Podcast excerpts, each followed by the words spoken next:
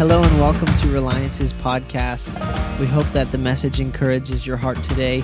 If you'd like to join us in person, we meet weekly on Sunday mornings at 8, 9.30, or 11 o'clock a.m. And if you want to find out more about Reliance, come check us out online.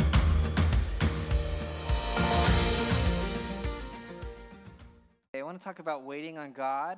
Worth, He's worth the wait. Amen? And we should go at the prayerful pace. Worth the wait, the prayerful pace. It's kind of fun to say. But the thing, one thing that we each have in common in this room is we're all waiting for something. And I don't know what it is. Maybe you're waiting for an opportunity. Maybe you're waiting for a relationship. You single young adults in the room. Uh, maybe you're waiting for uh, just some a conversation. You're waiting for whatever it is. Maybe you've been seeking, petitioning God for something in your life, and it hasn't happened yet. But you're believing for it to happen. And I want to just invite us again in this moment to let us know that we're in good company. You read about folks in the Bible and they get promises from God and then they live their whole life long operating in obedience, believing Him, uh, taking Him at His word. And so, right now, if you'll just close your eyes with me, and the, what's the first thing that comes into your heart that you've been waiting on God for?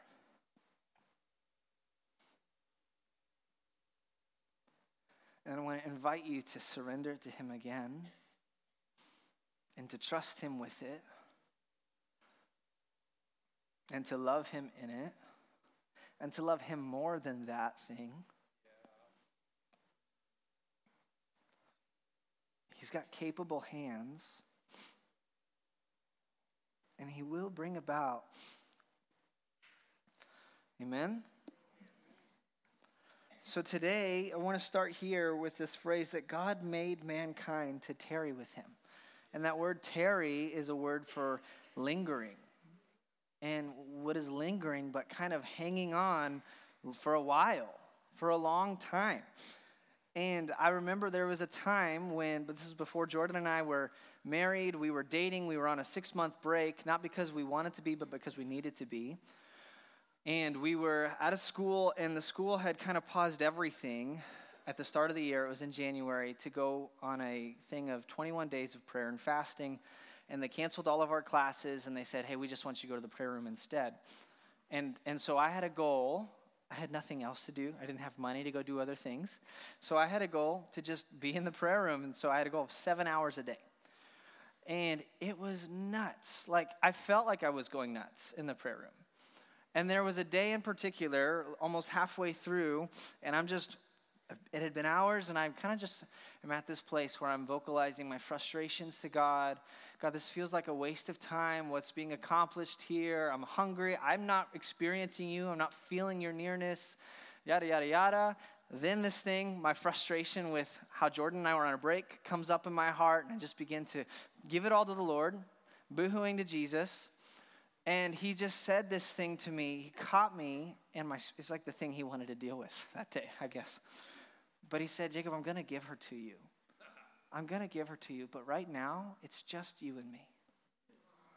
It's just you and me. Won't you tarry with me a little longer? And I was so touched by his invitation to just linger with him because I could tell there was such earnesty in his call. It's just you and me right now. I'm going to give her to you. But won't you tarry with me? Here we are 10 years later, and I have found that this really is the most gratifying, sustaining, most exhilarating way to live my life. And this is the invitation for everyone in this room today. So, to be unfulfilled in this pursuit is to take your eyes off of Him.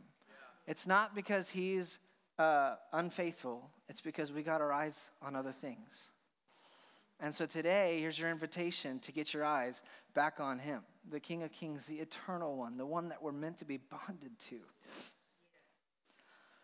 We can have, I mean, God put it in us, in our design, this, this ability. We long for this endless fascination. It's the reason we're scrolling for so long. It's the reason we're watching movies. It's the reason we're setting records because we're looking for something bigger than we can see. And it's God. And I know we, many of us know that in the room, but like, that's a God thing in you. He made you in His image.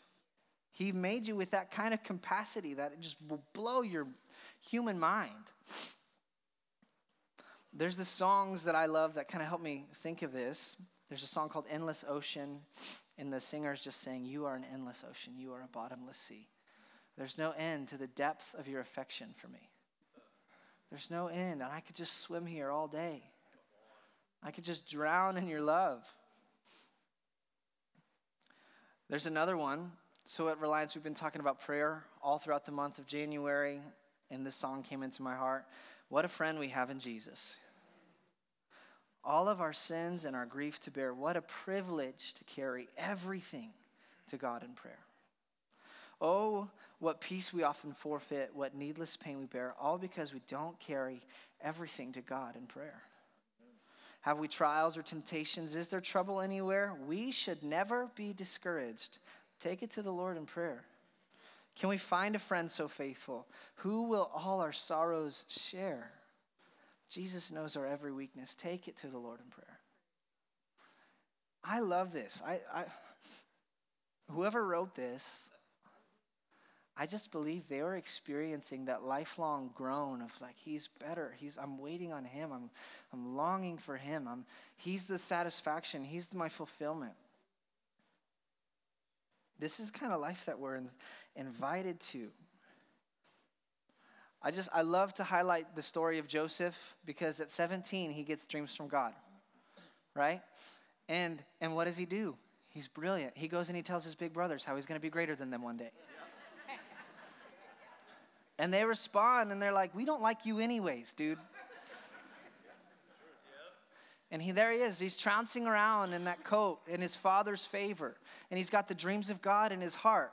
And he tells these people, and they're like, you know what? Let's get rid of this guy. Look, you and me, we get to dance and we get to wear that coat too. It's a favor of God on our life. There's dreams in your heart that he put in there not to tease you, like for me, I had this dream of playing music, and it's still in my heart of sharing music with the world. I didn't ever plan on being a youth pastor. Never. But I am so glad that Jesus has invited me to hang out with those guys. So, I think of the story of Joseph. Not only is he rejected by his family, thrown out by his brothers, but he's sold into slavery. He's accused of wrongdoing. He's thrown in jail, and he's forgotten about. And you can find Joseph's story begin in Genesis 37. And you'll notice something in everything that happens to Joseph, there's this phrase the Lord was with Joseph. The Lord was with Joseph in slavery, with Joseph in prison, with Joseph in leadership. And he, Joseph has this 13 year period where he got the dream and then actually sees it happen. And now you might be amazed to know this is actually one of the shorter timelines of waiting in the Bible. David is anointed king as a teenager, and then it's almost two de- decades later that he becomes king. Abraham, 80 years old, you're going to have a son. 100 years here he is. Isaac is born. Guys, we're invited to wait, to tarry with God. It's making the waiting that much sweeter when you know He's there. He just spoke to my heart in worship that thing of we crown you. He gave me the picture of at the end of when my on my arrival. I'll stand with him with the crown, and adorned on this crown that I get to give him are jewels of memory jewels of sacrifice, jewels of these moments that I've had with God. And he tilted his head toward me, and I got to put it on. I got to put it on his head, and he, and he embraced me, and then he had a crown for me, and it was his affection. And these crowns had become like wedding rings, and we were bonded. We were bonded. But I just say that he saw every moment. He was there. His hand was the hammer forming those jewels of memory that I got to give him. His eyes brought the fire that removed the impurity so they could go on a crown. This is the life that we are all invited to walk in. And I'm so grateful that it's not all supposed to happen in your late teenage years, early 20s. Like what society feeds us is if you're not a somebody by the time you're 21, then you're a nobody. But you have a whole life to live in God. Don't neglect what you get every day. Teenagers, you need to hear that because everyone's trying to get you to believe that. That if you're not an influencer, then you're not bringing any influence. And it's just a lie, it's a scheme of the enemy. Old people in the room, God's not done with you. You're still on the earth for a reason. I have some friends uh, named David and Sandy Riffle, and David has been doing a ministry called Mentoring Warriors. There are many of our young adults who are working with him and hanging out with him in it. But he puts articles on their website, and one of them that he had on there recently was about, it was called Dreams from God. And in the dream, he is on a hike, he's on the mountain trail, and suddenly realizes he's alone, and he becomes afraid. The company that was with him has left him. They've either gone on ahead of him or abandoned him. And these feelings of fear and rejection and inadequacy begin to overtake him. And he says in the dream, he just sits down, puts his hands in his head, and begins to worry. Like, why am I not where this trail is going to lead to yet? Why am I not? Why am I still on this? Why am I alone in this? And suddenly he became aware that Jesus was right there next to him. And he asks Jesus, Where am I? What's going on? And Jesus' response in the dream is, You're right here with me. You're here with me. And suddenly he's not alone like he thought. And he's safe and content. And as I was looking at this story, or looking at this dream, it reminded me of a story in John 21 where Jesus is addressing Peter at the end and he's reinstating him before he goes back to be in, with, with the Father. And he's telling Peter, this is 21, verse uh, 18. 17. Once more he asked Simon, son of John, Do you love me? And Peter is grieved that Jesus had questioned this a third time. He said, Lord, you know everything. You know I love you. I'd give my whole life to follow you. And Jesus said, Then feed my sheep. The truth is, when you were young, you were able to do as you liked and go wherever you wanted to. But when you're old, you will stretch out your hands and and others will direct you and take you where you don't want to go. Verse 19 Jesus said this to let him know what kind of death he would die to glorify God. Then Jesus told him, Follow me. Peter, do you love me? You know I love you. Follow me. Peter turns in, in verse 20. He saw John and he asks, Lord, what about him? And Jesus responds, If I want him to remain alive until I return, what is that to you? You follow me. Peter has his own life, John has his own life, and they can follow Jesus together. But look, I get caught up in this thing like David in his dream of like, the people that I was on this road with, they've surpassed me. They're doing the things that, they're doing the dream that's in my heart. What about me? And Jesus is coming to us in this moment and saying, You're here with me. What about them? What is that to you? Follow me.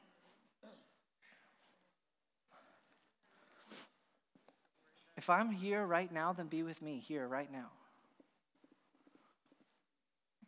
And I was just so touched by the nearness of God and the invitation of the Holy Spirit to be still, to wait on Him, to let Him be the one who satisfies the craving in my heart, the things that hunger for what I can't see, ultimately they're going to be found in Him. They are found in Him. He's the reward of my life. He's the reward of your life. He's the reason you exist. Apart from Him, we have no good thing. Knowing God is going to make the waiting sweeter. And if you don't know Him, then here's your invitation today. If you don't know Him, here's your invitation to trust Him, to surrender the, the thing, to offer it on the altar and say, I want you to have it because I trust you, I love you more than I want this thing. You know, Joseph, again, just I want to come back to him, setback after setback. But the Lord was with Joseph. We don't get in here that Joseph turned his back on God and forgot about the dream, but that he believes God and he trusts God. And God uses him to rescue the world and puts in him a plan. He becomes this Jesus type figure where the world has to come to Egypt, they have to come to Joseph to get food. He's saying, Come to me this morning, come and eat. I'm the bread of life. I'm the bread of heaven. In me, you will find satisfaction. He can fulfill the craving. But the, but the groan is a, it's, it's worth it. Only if you know God. If you don't know Him, then life, life can be just tough and then the end. But if you know Him, then He makes this trial, He makes the, we, the waiting sweeter. He's worth the wait. Just take you back to that moment I had with God in the prayer room, and I was whining about how I wasn't with Jordan, and, and He said, I'm going to give her to you. And can I tell you, she's been worth the wait wherever she is. So grateful. The first time I asked her out, she told me no, by the way, because she wasn't ready. she was worth the wait then, too. And so I'm just so grateful and you can be too, to follow Jesus every day, all day, when you feel his closeness and when you don't. Teenagers, I fully believe that he's going to carry you into your 20s, 30s, and 40s. You'd be more on, more on fire for him than you are now. And for you too in the room. He who's in you is greater to keep you than he who's in the world. That's the Holy Spirit. That's the guarantee of our salvation right there. So, God, I ask right now, I thank you for your seal, for your seal of the Holy Spirit. We're never alone, how you're worth the wait. God, I ask that you would give us the courage to trust you again, to go at your pace, to, to take everything to you in prayer. would you bless these ones to come alive in you every day in Jesus' name? Amen. Thank you so much for tuning in for today's word. We hope that it continues to encourage you and bless you as you go about your day to day. Until then, we will see you next Sunday. Have a great week.